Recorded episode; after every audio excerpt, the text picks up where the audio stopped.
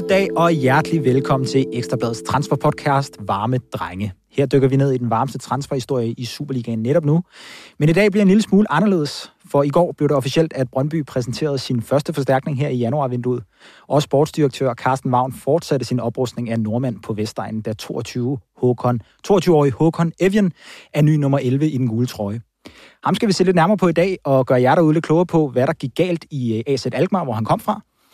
Og tage sådan lidt mere om den her handel. Mit navn det er Rasmus Klud, og med mig i studiet har jeg Mads Glenn Velast, der har dækket Brøndby i mange år her på bladet. Og det var også Mads, der tirsdag kunne løfte sløret for flere detaljer bag den her Brøndby-handel. Så ny mand i varme drengestudie, Mads, men forhåbentlig ikke den sidste. Hvordan er der siddet her? Det er dejligt, og jeg er glad for at være med, og håber, jeg kan bidrage. Det er jeg ikke i tvivl om. Det er i hvert fald planen. Mads, vi plejer at starte den her podcast sådan ret lige på hårdt. Hvis vi sådan skal tage Brøndby-fansene og sådan de andre interesserede lidt mere ind bag handlen. Hvor lang tid har Brøndby været interesseret i den her offensive kantspiller, som Håkon jo er? Jamen, som jeg hørte, har Brøndby været interesseret i Håkon her i et år, halvanden, altså i virkelig, virkelig lang tid. Mm. Og man har fulgt ham tæt og intensivt, og man har arbejdet på at få ham til Vestegnen i så lang tid. Men det har ligesom ikke været muligt, fordi Alkmaar har stået meget stejlt. Alkmaar har ikke ville sælge ham, for klubben har troet, at han havde en fremtid. Altså, man skal jo tænke perspektivet tilbage, at klubben betalte 25 millioner norske i 2019 efter 16 mål og 6 assist. Kåret som den bedste unge spiller i Elitserien. Det var ligesom det, de betalte så mange penge for. 25 millioner norske er 18 millioner danske, så det var også en stor investering, hollænderne foretog her. Ja, han var en god spiller på det her tidspunkt. Han var en talentfuld spiller med stort potentiale. Mm-hmm. Men det er jo ligesom ikke rigtig blevet forløst i Holland. Nej. Og det er jo også det, det du siger her med, det der afspejlede sig i, hvad Alkmaar gav for ham i sin tid. I går, der gav du også flere detaljer i din historie derude til med, hvad Brøndby lægger på bordet for at få fat i Håkon. Ja, altså Brøndby betaler det, der ligner et beløb i omegnen af 14 millioner. Og det er jo igen et signal om, at vi handler lidt på en højere hylde nu. Vi så det med Daniel Vast, der kostede 13 millioner. Vi har set det med Nikolaj Wallis, som blev handlet i 18-19 millioner kroner. Så det er jo et klart signal efter Brøndby. I sidste uge fik taget hul på første del af lånet, hvor man fik 111 millioner kroner i kassen. Ja. Og de skal ud og arbejde nu, så jeg er overbevist om, at Håkon Evjen ikke er den sidste investering, vi ser her i januar fra Carsten W. Jensen. Ja, de har penge at bruge af derude, og det vi formentlig kommer til at se meget mere til i sådan nu, hvor vinduet nærmer sig lukketid. Kontraktlængde, Mads, han er jo ikke kun sådan set som den her spiller, der skal være der de næste par år. Han har fået en okay lang kontrakt. Ja, han har fået 4,5 år, og det ser jeg som et klart signal om, at det er en spiller, Brøndby håber, de kan sælge, med en stor gevinst i sommeren 25. Ja. For på det tidspunkt, der vil han have 2 år tilbage af aftalen i Brøndby, og så kan Brøndby, hvis han har præsteret godt og leveret gode resultater, måske kommet ind omkring det norske landshold, jamen så vil Brøndby kunne sælge ham for med en pæn gevinst, fordi der, på det tidspunkt vil han være 24 år, have en rigtig, rigtig god fodboldalder. Det er jo også en af, eller det er helt klart den strategi, de lukrerer derude på Vestegnen, og det er jo lige præcis det, Carsten Wagn rigtig gerne vil. Det her med at måske at kunne hente den her spiller, der havde et rigtig stort navn engang og havde et kæmpe potentiale, kommer ned i en bølgedal, hvor det ikke lige fungerer så meget, sådan, så man har mulighed for at slå kløerne i ham for en forholdsvis lidt færre penge. Ikke? Jeg har også dukket fingeren sådan lidt i jorden i dag, for at se, om vi kan blive lidt klogere på handlen, og jeg har taget en snak med nogle lokaljournalister, der har arbejdet omkring AZ Alkmaar i mange år. En af dem er Theo Brinkmann, der har dækket klubben i 15 år for Nordhotlands Dagblad, og har fulgt klubben i mange år. Helt aktuelt, så er det faktisk en sjov detalje omkring den her Håkon-handel. Det er, at danske Jens Odgaard, som jo er den her angriber, der virkelig har scoret mange mål rundt omkring i Europa, og har også været i lidt forskellige klubber, han har faktisk overtaget Evjens plads, og gjorde det sværere for Evjen at komme frem i startopstillingen. Og generelt har det siden 2019 været svært for Evjen at byde sig til i Alkmaar. han startede ret stærkt lige, da han kom til for Bodø, som det her store navn, og en, der havde banket en masse kasser ind for dem. Men han skiftede til dem i det her efterår 2019, og meningen var så, at han skulle spille sig ind i varmen i løbet af foråret 2020, hvor pandemien covid-19 altså ramte det meste af verden. Og så stod han der som en mutters alene nordmand, der i et helt nyt land, og ikke lige helt vidste, hvad han skulle gøre ved sig selv. Og det var det, vi kunne forstå på noget, at det gjorde altså, at hans start blev rigtig svært dernede. Og gjorde også, at der var måske var lidt længere til spilletid, end hvad han lige havde regnet med. Men det er altså ret sjovt det her med, at vi nu har en dansk angriber, der har bombet mål ind ret mange steder, og som gør det rigtig godt i Alkmaar, som var en af dem i Jens Odgaard, der var en af dem, der gjorde det svært for Evjen at slå igennem. Konkurrencen blev også rigtig hård i klubben.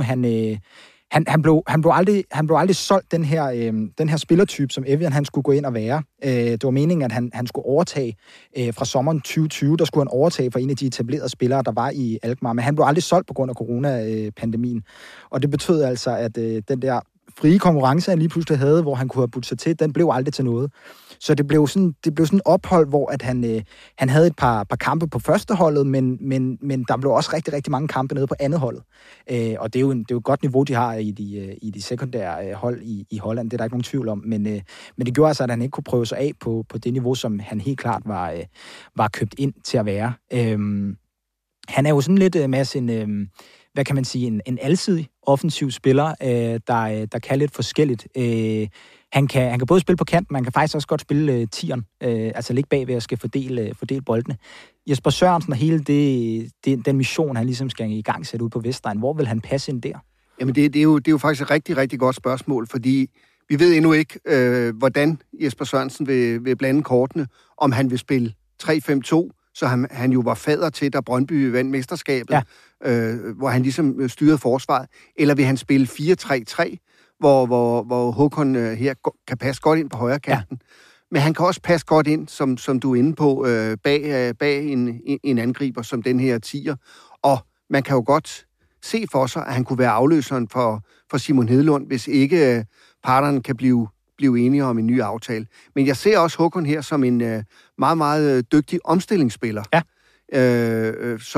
hvor Brøndby har savnet lidt den her fart, som de havde under Mikael Uhre og Jesper Lindstrøm, specielt i mesterskabssæsonen. Og den fart, den har Håkon, som Brøndby kan få stor glæde af i de situationer, hvor de med få berøringer skal op til modstanderens mål. Ja, og i forhold til det her med, at der jo, nu begynder der jo at være en del kamp om pladserne på de offensive positioner i Brøndby. Han er jo både, hvad prisskiltet fortæller, og også det, altså, hvad kan man sige, det hierarki, han kommer ind i truppen i forhold til, hvor han ligger lønmæssigt og sådan noget. Han er vel købt ind til at skulle spille fast hver gang.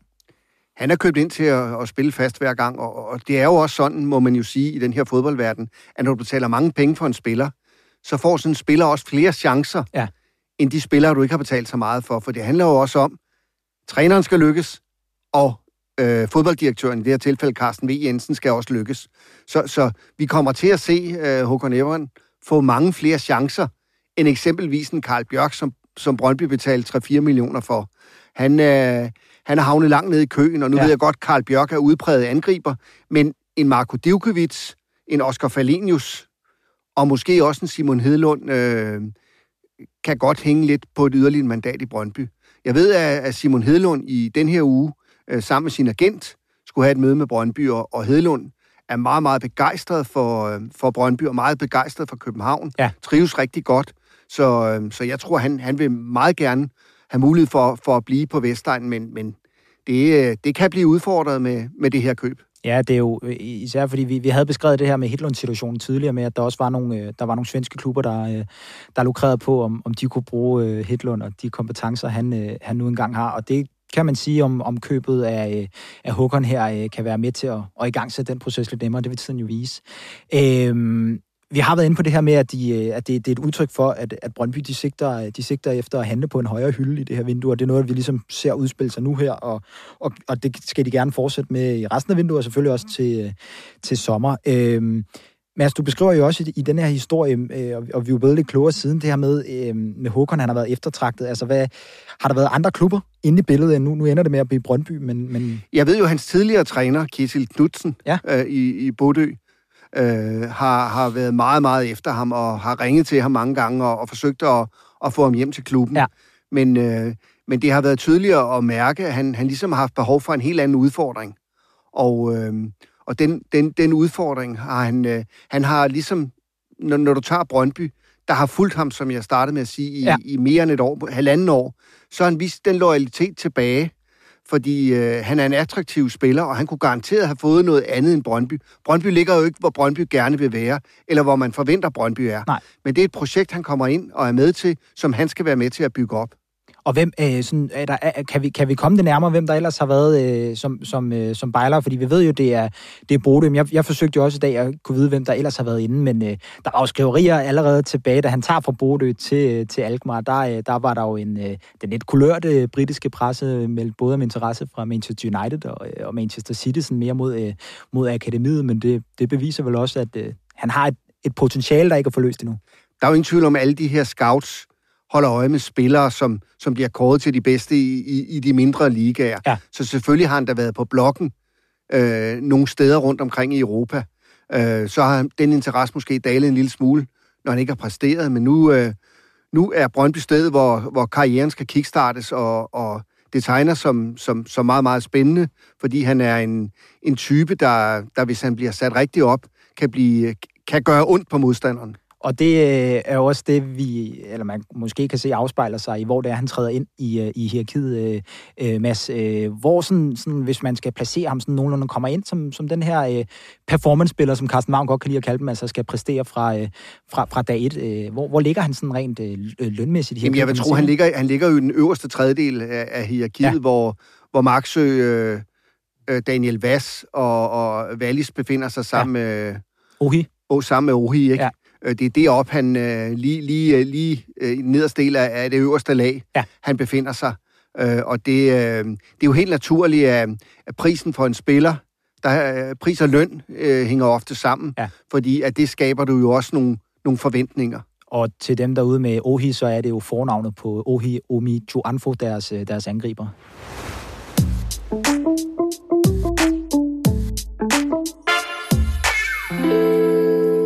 Yes, og så skal vi jo også huske at vinde en stor del af det, hvad varme drenge er. Det er selvfølgelig vores liste over de mest spændende og varme navne, der ryger i Superligaen som de næste.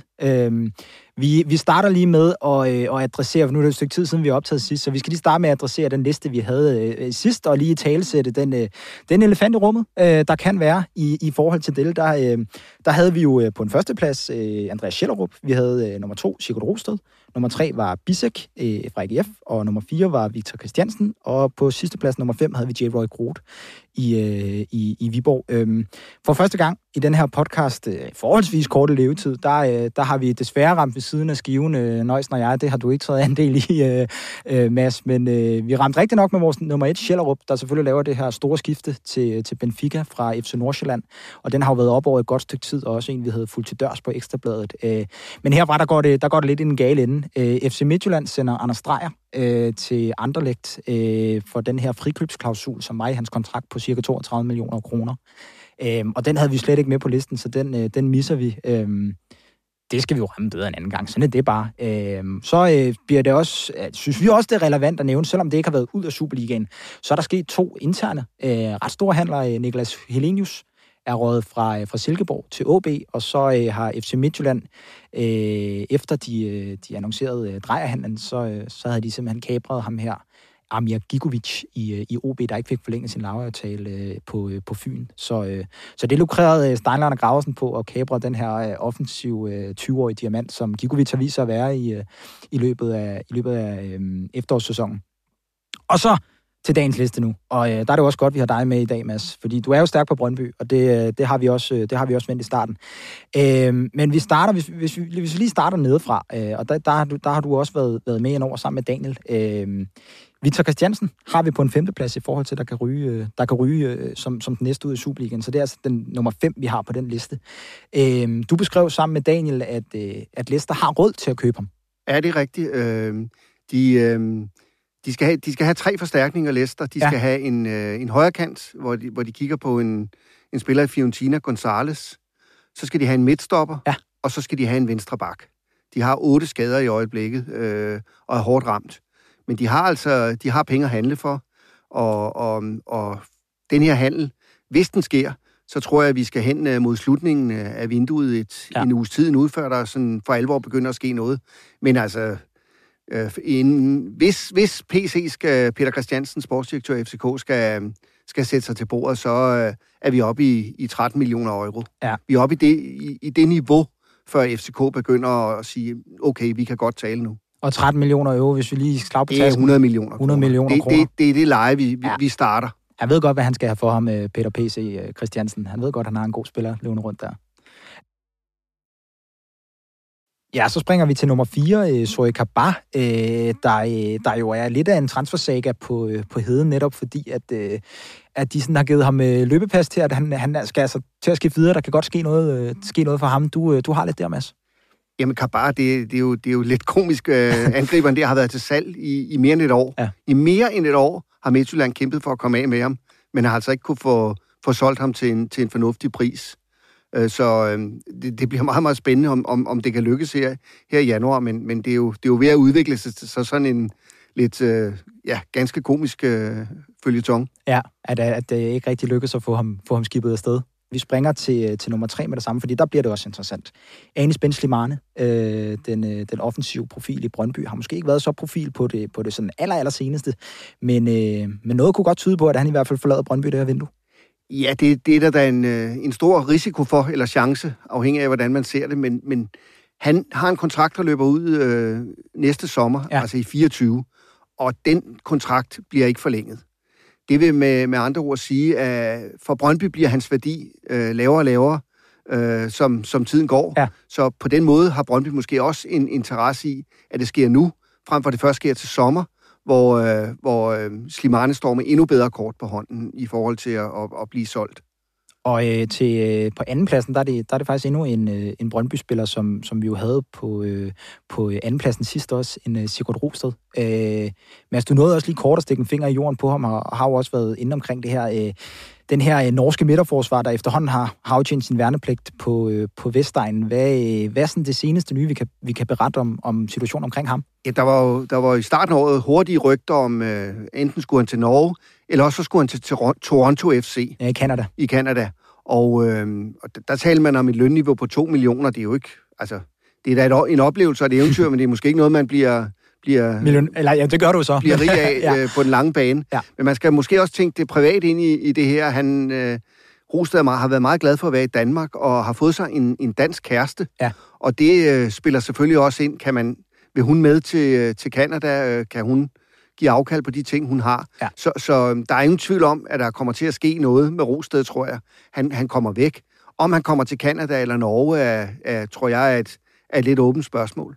Ja, så den sidste, vi har på listen, altså den, vi tror på ryger som den næste, det er Viborgs hollandske nier, J. Roy Groot. Han har tidligere været lidt længere nede på vores liste, men det begynder altså at trække op til en afklaring omkring ham og Viborg. Der er bud efter ham derude, og vi fik også sådan fra kilder omkring tæt på J. Roy Groot, at der kunne godt ske noget på ham. Det japanske marked kalder på ham, og det bliver spændende at se, om han er den næste. Men det er i hvert fald der, vi har placeret ham, fordi vi tror på, at det er det, han er. Så skal vi jo nok love, at vi igen lægger hovedet på blokken. Om det så har været en succes eller fiasko næste gang i forhold til den her liste, det må vi se. Men Mads, uanset, fornøjelse. Tak lige måde. Du gør det godt i mikrofonen, synes jeg. Nu har jeg dig i ørerne, så man kan jo tydeligt høre dig. Det må vi gentage en anden gang. Tak skal I have derude.